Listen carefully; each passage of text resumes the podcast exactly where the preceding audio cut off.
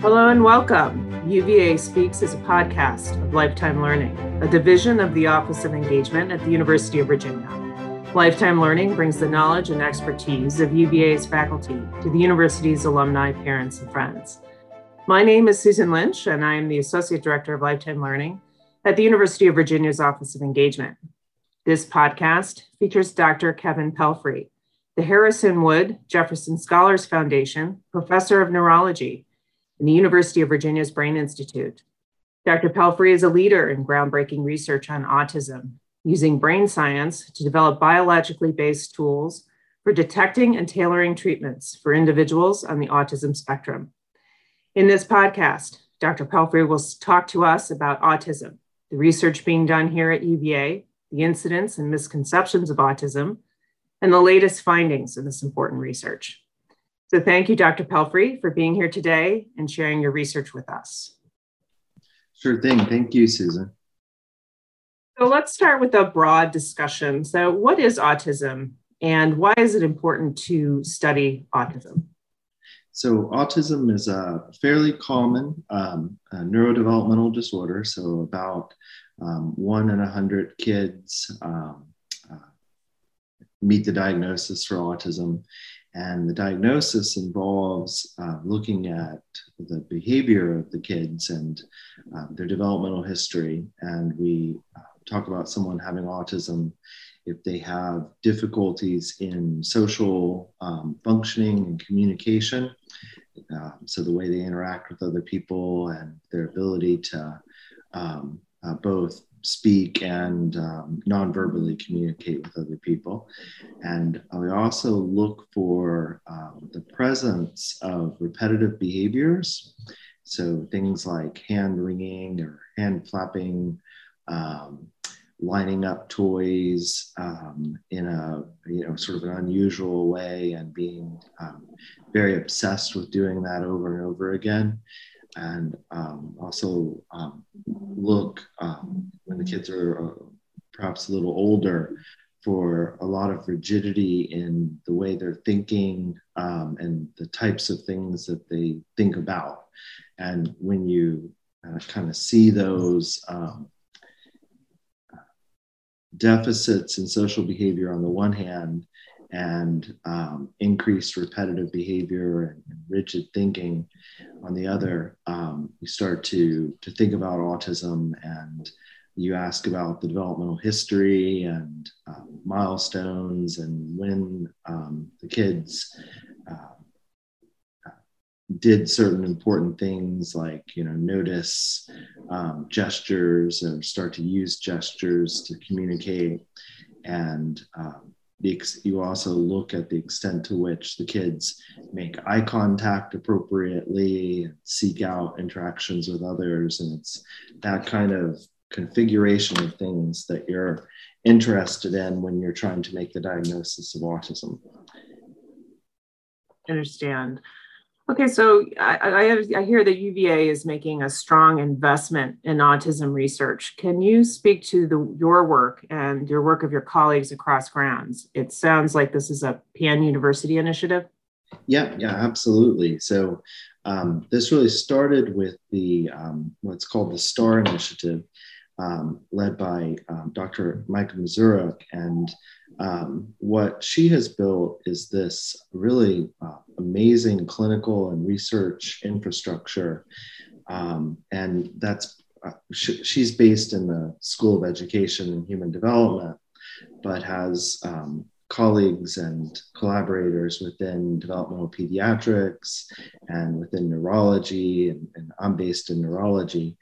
Um, and that infrastructure for being able to uh, make autism diagnoses, um, develop you know novel treatments for autism, um, the ability to, to provide well-known evidence-based interventions and to support researchers across um, grounds to be able to actually study autism and contribute to that um, growing scientific body of evidence is really what that program is all about. And so um, at this point, we have researchers within data science that are, are um, focused on autism research, um, certainly the School of Education, as I mentioned, School of Medicine, Department of Neuroscience, Neurology, um, Psychiatry, really, uh, oh, psychology as well. Um, so there's several uh, cognitive neuroscientists within psychology that have strong research programs that include studying autism as well, um, like uh, Jamie Morris and Jessica Connelly. Um, so it's really just uh, within practically every school at this point.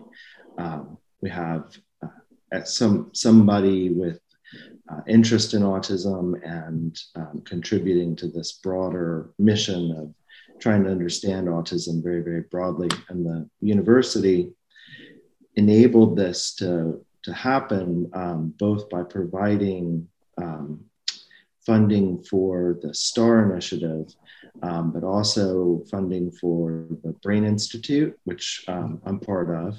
And, um, and then also uh, just by going out and, and being willing to make hires like mine um, to bring new faculty to the university that are studying autism and interested in autism.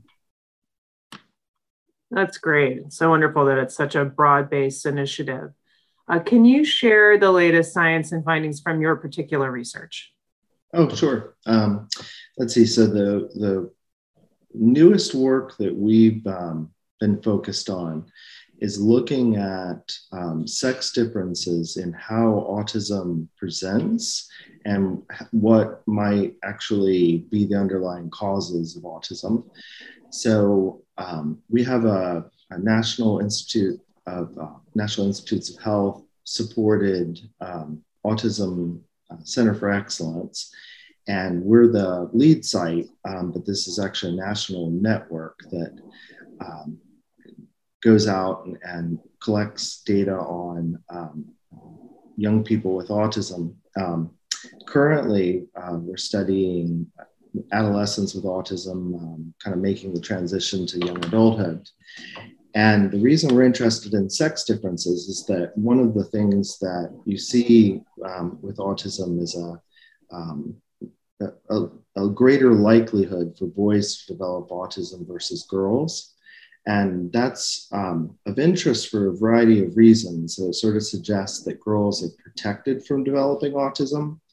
Um, and at the same time, we think that we're missing some girls with autism in terms of um, our diagnostic ability because they, they present slightly different. So have um, kind of a, a, very interesting scientific question there, like why is it that the girls are less likely to develop autism?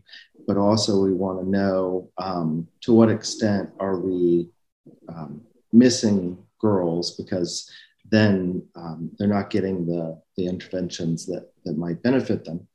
And what we found is that um, really this difference between boys and girls, um, it is actually a biological difference in terms of the brain systems that are involved in autism, as well as the genetics that contribute to the development of autism.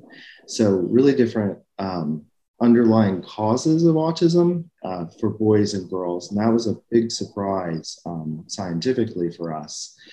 And it's important practically because it suggests that there might be um, the need to develop different approaches to intervene for um, girls versus boys in order to optimize outcomes and, and, optimize their development just you know based on knowledge of, of the fact that there are these underlying different causes. Um, so that gives us a lead into um, figuring out how to, to better intervene um, for each child. And, and that kind of takes us a step closer to where ultimately we want to be, which is um, more of much more of a precision medicine approach, um, using the neuroscience to actually inform how we um, intervene and help each individual child And one of the, what we've discovered is one of the elements that we need to think about there is whether the child is a boy or a girl. Um, and that on some level can seem, you know, sort of obvious, but we had to really understand the differences in brain development between boys and girls um, and the underlying genetic drivers of that development in order to understand what that difference really was. Um, and that in the end will help us to um, uh, really identify girls who are at risk for developing autism and in general um, uh, help you know, many more children with autism than we were able to before. Great, great. Can we take a moment and, and step back and can you speak to some of the misconceptions of autism? I think that there are many. Oh, sure. Yeah. So um, the misconceptions have varied over the years. So, um, you know, one of the um, biggest misconceptions, which hopefully isn't um, a common one now, but certainly was for many, many years is that somehow um, a style of parenting or a particular um, thing or set of things a parent does can cause autism and um, there's there's really no scientific evidence for that and all kinds of scientific evidence um, that says the opposite you know that it, it, um, the theory um, you know well, it wasn't, unfortunately, wasn't that long ago. It was, it was really the kind of 50s and 60s was that um, mothers who were um, cold towards their children um, and, and non, um, not as responsive as perhaps um, people thought they should be were causing autism. And so this theory has been completely disproven. Um, you know it's just not not accurate but there are there are certainly um, sometimes you'll still hear suggestions of of this um, depending on um, the the kind of science within a given country or um, kind of beliefs about parenting and stigma about autism. But um, in the united states it's, it's been completely um, you know cast aside uh, by, by modern um, medicine. So that's one. Uh, another is that um, vaccines cause autism. Um, this is certainly one that um, the current, you know, events, the recent um, uh, pandemic, and the development of a vaccine um, has has brought back up not not because of anything specific about the COVID nineteen vaccine. I want to be clear. Um, there's absolutely no suggestion that that that um, might be causing autism, but um, over the years there has been um, various uh, concerns raised about uh, vaccination, um, the vaccines that kids get early in development, especially for um, uh, measles, um, rubella, and um, uh, and mumps. And so that was the result of a paper that was put out um, uh, by a physician and in a very high profile journal, but it turned out that the um, paper was completely it was really fictitious. They they made up the data, um, and so that's been retracted. But that's been a, a misconception that um, has stuck, you know, and, and I, I, still get questions um, all the time about, um, you know, what, how vaccines might cause autism and do they, and, you know, I always, my answer is there's, there's no scientific evidence um, that vaccines cause autism, and um, uh, if anything, um, the science you, can never. The problem in science is that you can never prove um, what we call the null hypothesis. so you you can only um, you, know gather more and more evidence that something isn't true, um, and so that misconception is hard to kill because you can just keep stating it as a fact. And then we, we as scientists have to develop more and more science to say well no actually this is this is not the case. And um, as scientists we would be just as worried if we thought it were the case as as as people who are saying it is so i reassure the audience that um, vaccines don't uh, cause autism. Um, let's see, one last misconception. Um, it's a well, maybe a constellation of misconceptions. So, a lot of children with autism also have um, intellectual disabilities. And so, um, maybe uh, at least 60% um, of kids with autism will have some level of intellectual disability, meaning that their um, um, IQs, levels of intelligence, and their ability to adapt to the world and, and kind of function on their own is affected, um, in addition to having autism. And so, autism itself affects your ability to interact and adapt to the world, but um, it's not necessarily the case that if you have autism that you will also have intellectual disability um, but often you do so what that leads to is um, a the idea that um, of a spectrum of ability um, within autism ranging from um, kids who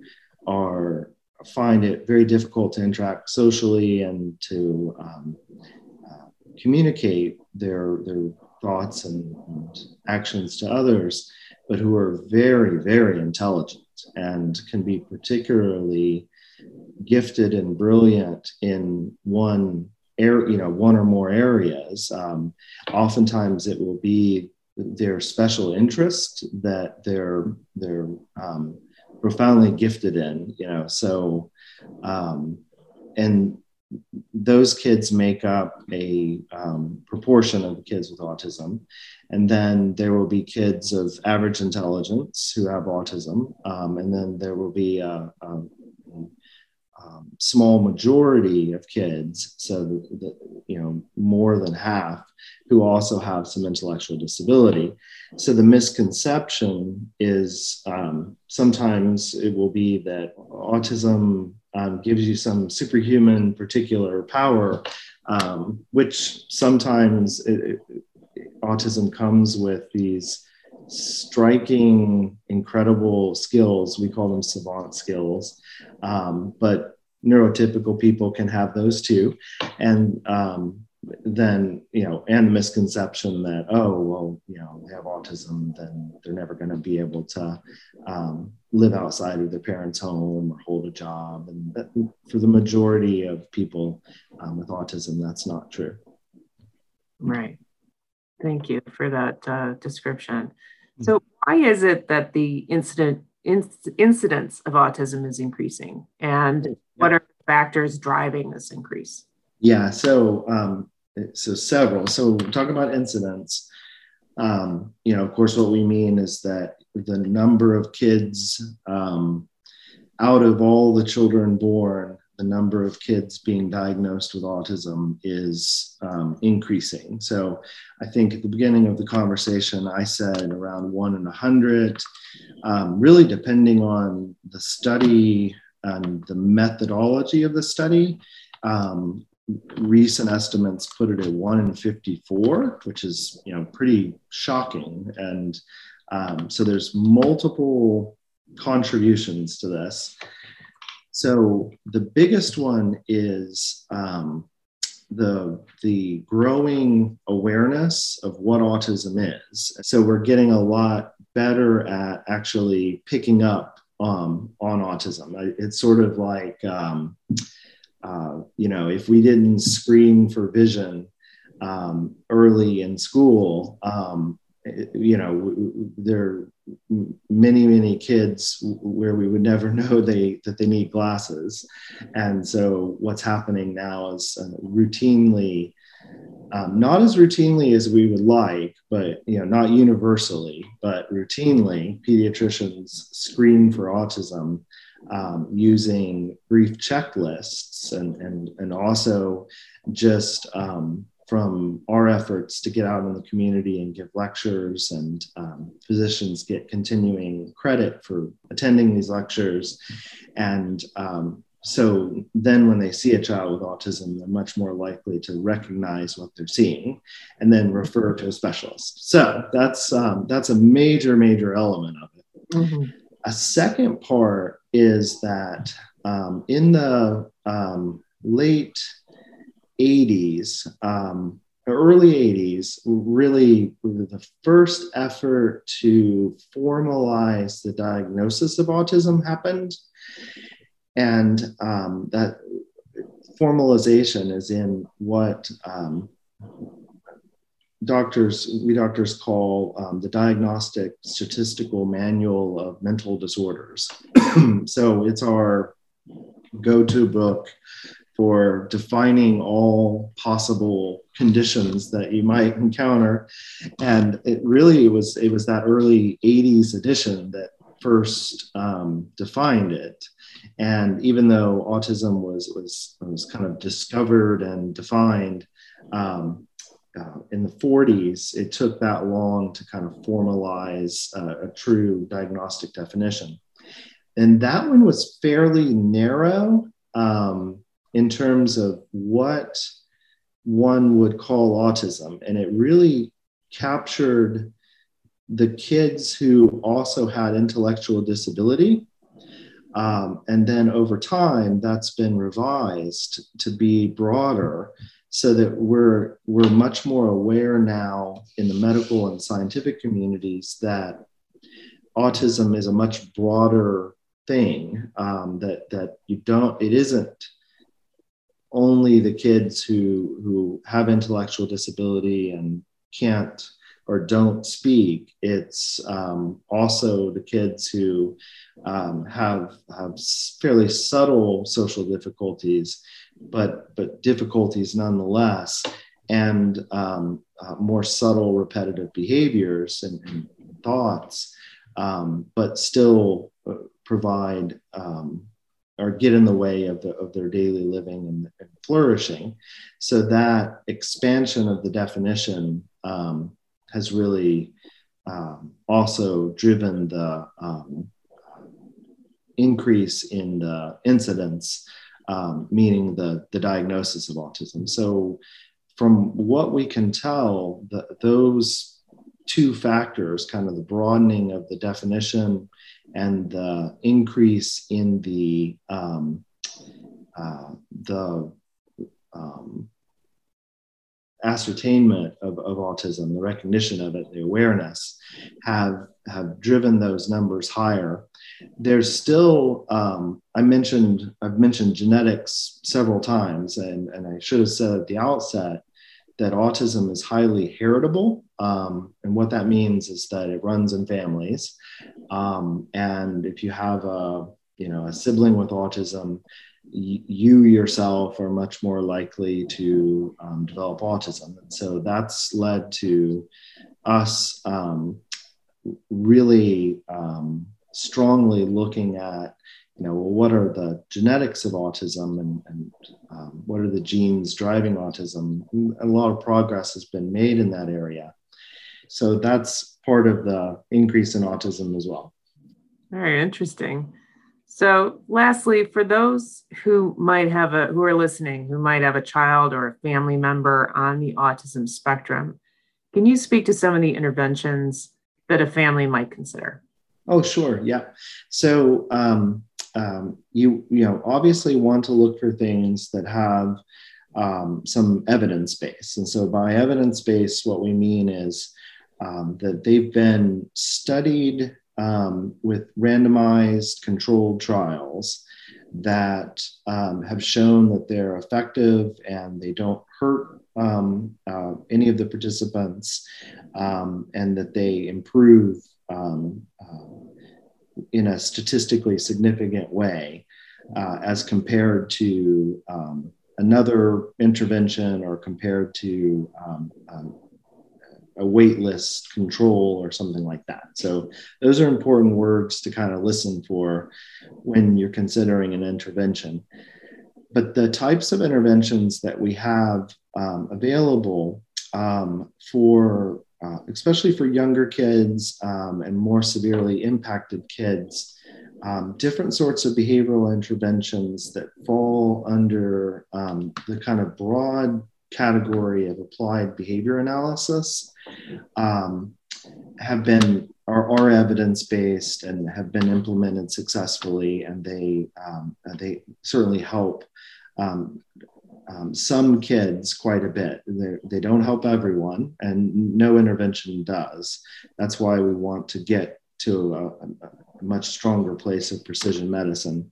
Um, but they they benefit some kids and most kids they benefit a little bit and some kids they benefit a lot from that type of intervention and that's a family of interventions um, you know at one point there was one thing called applied behavior analysis um, but now you'll hear terms like um, pivotal response treatment um, you'll hear the Denver model um, of behavioral intervention.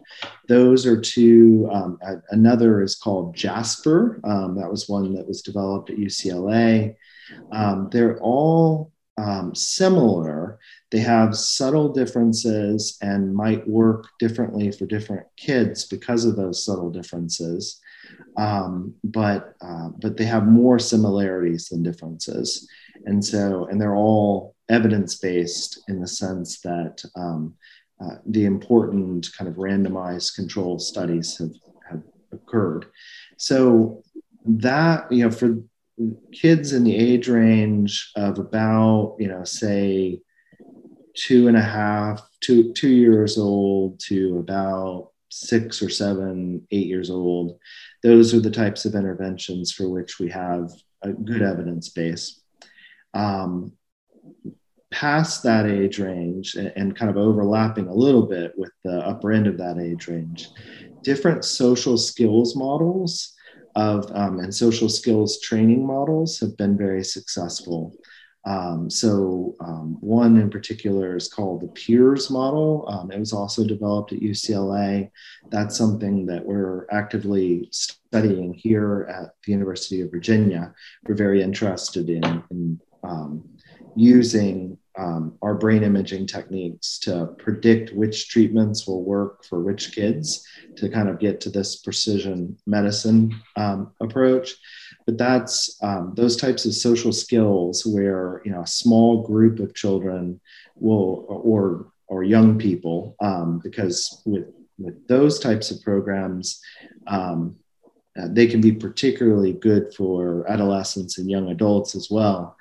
Um, they'll get together and they'll have a, um, a, leader, kind of a coach that is working the working with them through different ideas and exposing them to different settings and letting them try out um, different skills. And so that has been a, um, a particularly effective approach.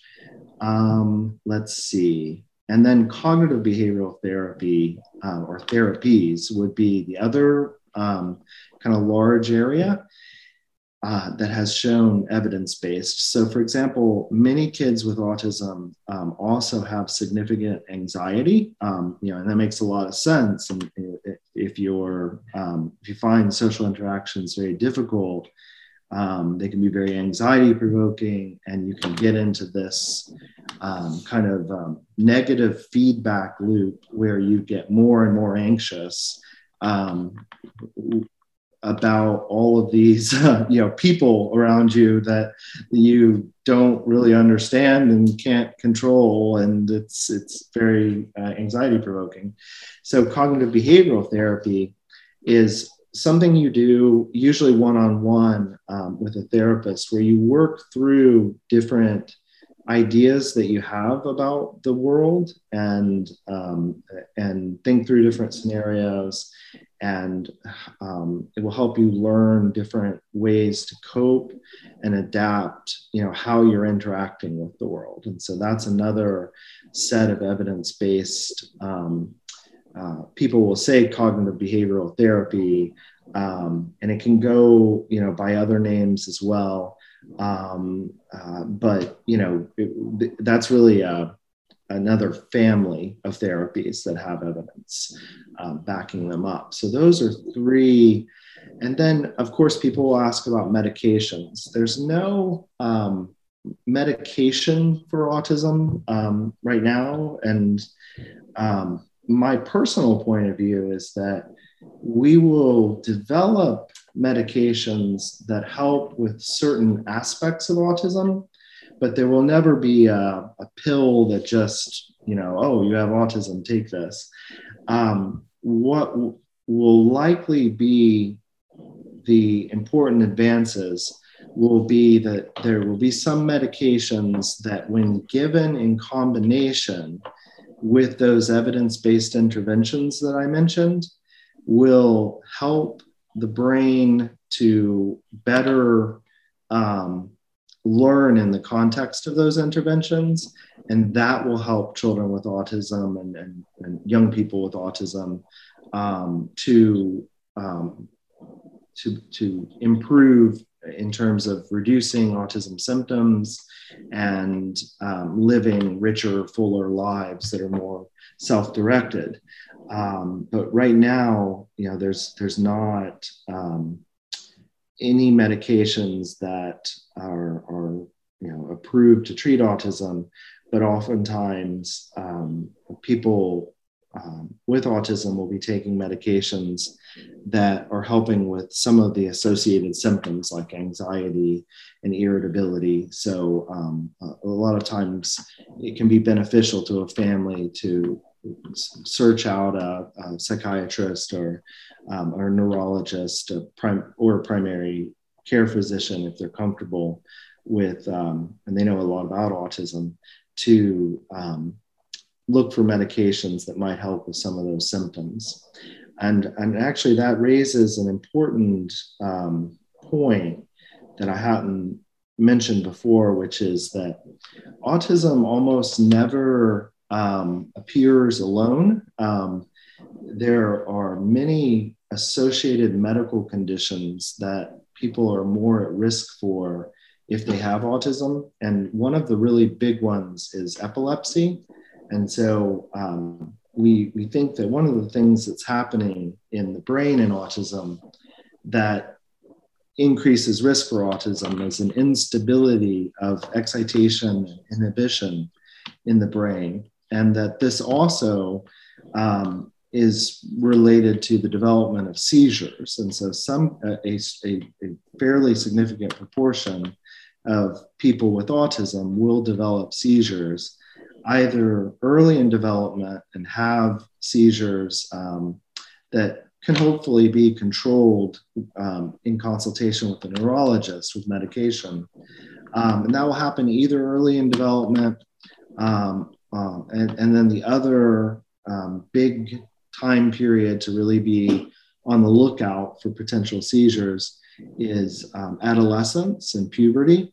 That something about the reorganization of the adolescent brain um, opens the brain back up to being at risk for seizures again. So you'll see another spike in the number of, um, of cases of, of epilepsy within adolescents with autism as well. And for now, thankfully for epilepsy, lots of um, um, medications have been developed and approaches um, that have been um, very successful for, for treating epilepsy. That's an area of, of brain science that I think we've made major achievements. Um, and at UVA, I think we have some of the, the very best scientists in the world who have developed those interventions, like um, Jaideep uh, Kapur is one, Howard Goodkin, um, the Department of Neurology. So I'm really proud of um, this, the kind of leadership in epilepsy that we have here at UVA. And that's something for families to be aware of um, if they have a, a, a, person on the spectrum um, in their lives, because um, as I mentioned, usually you either see those seizures, you know, from, from the start, or you can be surprised in adolescence with the emergence of seizures. Wonderful. Well, thank you so much, Dr. Pelphrey, um, for sharing your, your knowledge and your expertise. You've certainly given all of us many things to think about. Um, as I mentioned to you prior to the recording, this is an issue that has impacted my family. And so it's so great to hear about the research being done here at UVA to seek to understand the issue further. So thank you so much. It's my pleasure. Thank you very much. And I want to thank everybody for listening for upcoming podcasts and other lifetime learning programming, recordings, and blogs. Please visit our website at alumni.virginia.edu backslash learn.